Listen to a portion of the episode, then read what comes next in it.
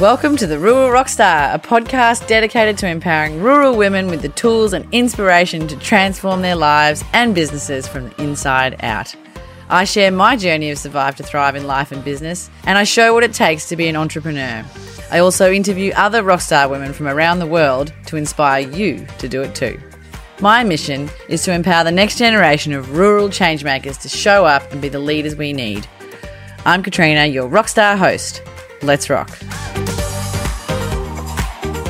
Hello and welcome back to The Rural Rockstar. I'm your host, Katrina Myers. Today we're going to be talking about the mum juggle and the concept of, you know, balance being bullshit and all that kind of stuff. I often get messages from people, and also when I ran my course um, earlier this year, a lot of the women were struggling with the mum juggle and how to balance it all, and how do I have more time with my kids, more time with my husband, how do I do the work, how do I stay fit and healthy, how do I eat well? I mean, this is like one oh one textbook being a mum struggles, right? This is what we all struggle with. How do I be present for my kids? How do I have quality time with them? How do I be present for my husband? How do I manage to, yeah, stay fit, look good, feel good, you know, all those kind of things that we all have to try and manage. And so I thought I'd discuss that with you today, and I'll, I'll share what I do and how I've kind of managed to get better at this stuff to help you and support you. I kind of, uh, there'll probably also be a bit of like straight talking, because this podcast is meant to be about empowering you, and I'm not going to beat around the bush with things either. And I think there's a lot of kind of, you know, we can get really stuck into victimhood and kind of, you know, um, blaming other people for where we're at. And, you know, we can, we, there's also the martyrdom that comes up a lot too as a mother, because, you know, that, and that comes back to our belief systems and all that kind of stuff. And it's a lot deeper stuff, but we can very easily slip into being the martyr and, you know, um, feeling like we have to do it all, when really it's about having clear choices and putting in boundaries and all that good stuff, which is very hard, no doubt about it. But Um, it's not, it doesn't have to be that way, I guess, is what I'm trying to say. So in terms of, um, you know, we hear a lot about people saying, uh, Mia Friedman, I think it was, actually even wrote a book about balance is bullshit. And I, I was thinking about this the other day, and I think that actually does us a disservice, in that it makes us think that like it has to be chaotic if it's, if it's okay.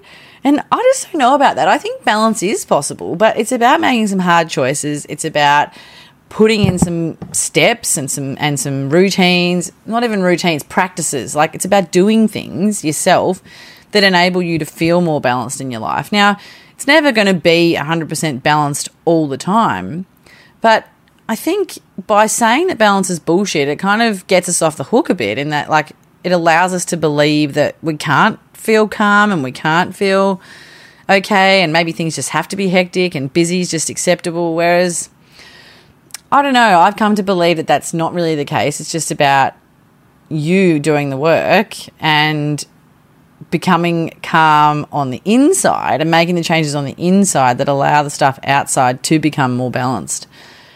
And then what happens is, once you do start to do the inner work, then you are more aware when things are out of balance, and you can recorrect more quickly.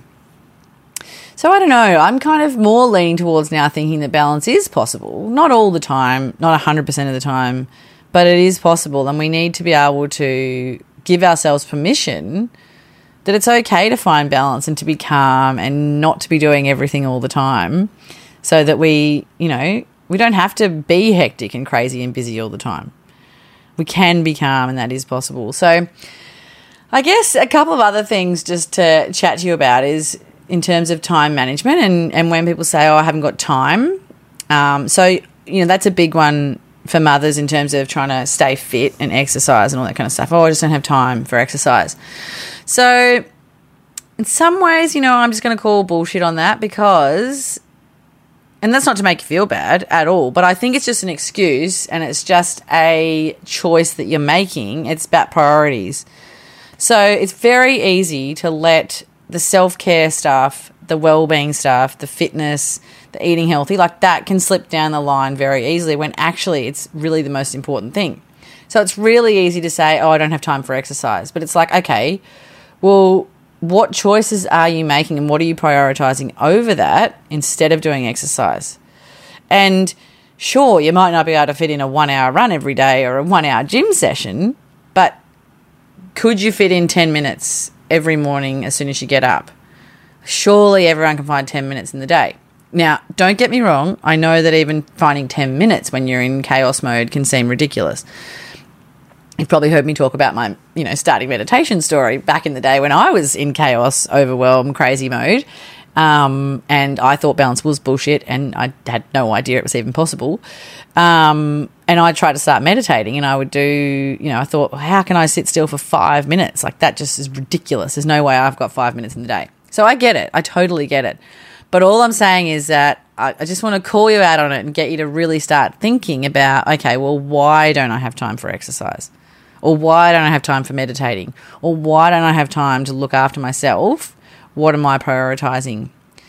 So time management is is a funny one as well for me, because it's sort of like, once you can get yourself right and you can get the ba- and you can get more calm on the inside, and the time management doesn't become as big a deal. Like, you can use all these tools to, you know, manage your time better and program yourself and have your day like super structured and organized. But if there's still too much in your day and you're still feeling crazy on the inside and you're suffering with like high functioning anxiety and you're just like, then it's not going to matter how like many time management apps you have, you're still going to feel hectic and busy and like you haven't got enough time.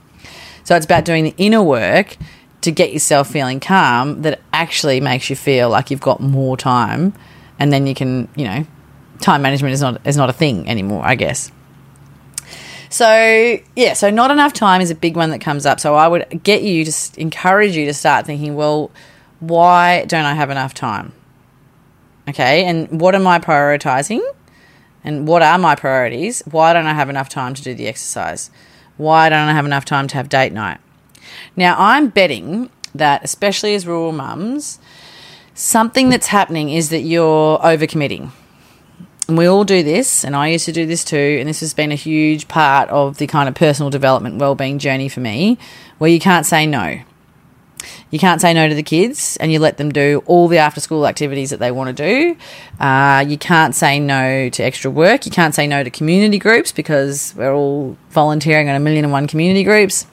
Um, so you spend your entire time saying yes, giving all of your time to other people and not giving yourself any space or any time for you. Very, very common. So this all ties in with the wellbeing work as well, and having self-awareness and getting to know yourself and understanding what your priorities are and knowing what you really want, building up your confidence and your strength and your, I guess, self-compassion and your self-love and the ability to say no to things and the ability to be able to put boundaries in place so that, you know, when someone asks you to join another community group, you can say, no, sorry, that doesn't fit in with what I want to do. It's not a priority for me right now. Or, you know, maybe it's just saying to the kids, you can only do one sport a week. You know, there's no harm in that. Our kids do one, two max. That's it. Like, we don't overcommit to heaps of sport things, because, you know, then you spend your entire life running around in the car. Now, chances are there's a good bit of guilt that'll come up there for you, because you're like, oh, but I want my kids to be able to do everything that they want to do, and, you know, I'm, I'm I'm not a good mother if I don't run them around all over the place. There'll be all sorts of like guilty feelings and everything that comes up for you if you're just starting out on this journey and you're listening to me saying this stuff and you're like, oh my God, I can't, I couldn't possibly say no to things. All part of the journey in learning to love and respect yourself and have good well-being and understand your thresholds of what you can cope with uh, before things tip out of balance. So it's all part of it. So, you know, like that, really learning to say no is a big thing, and being able to put boundaries in place. So, but that sort of comes again as you get down the journey a bit further. So the things that have really worked for me, I think, that have led me to a place where I can I can genuinely say now that I feel like my life is in balance. People say to me, oh, you must be busy. I'm like, no, I don't feel busy. I really genuinely don't feel busy. I've got, you know, I've got more kids now than I used to have when I was hectic and busy. Um, I've got, you know, I'm launching my own business. We've still got our own, um, the farm business.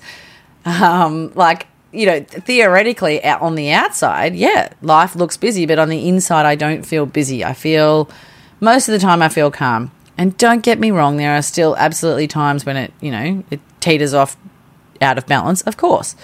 Um, but most of the time, overall, I don't feel busy, and that's been a very conscious effort to get myself to the position where I don't feel busy and I'm not overcommitted and I'm able to say no and I have boundaries and, you know, all those sorts of things that have happened so that I can feel in balance most of the time.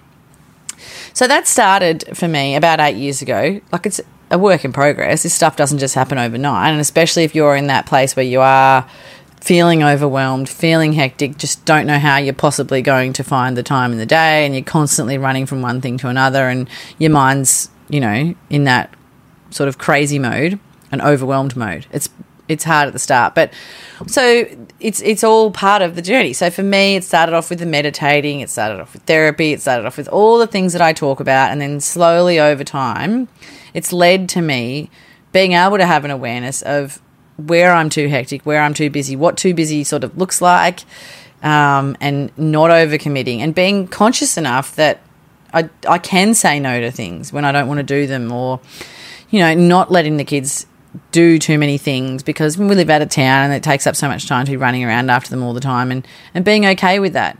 Sometimes it means, you know, not cooking dinner. Like, I've gone through periods where I'm like, hey, I've really got to just, you know, um, be happy with the delicious, I must say, at the Barham I G A, like ready-made meals that are, are beautiful. Like, just buy one of those. Don't feel guilty about not cooking a beautiful, healthy, nutritious meal that I've slaved over for two hours. Like, I just, I don't do that anymore.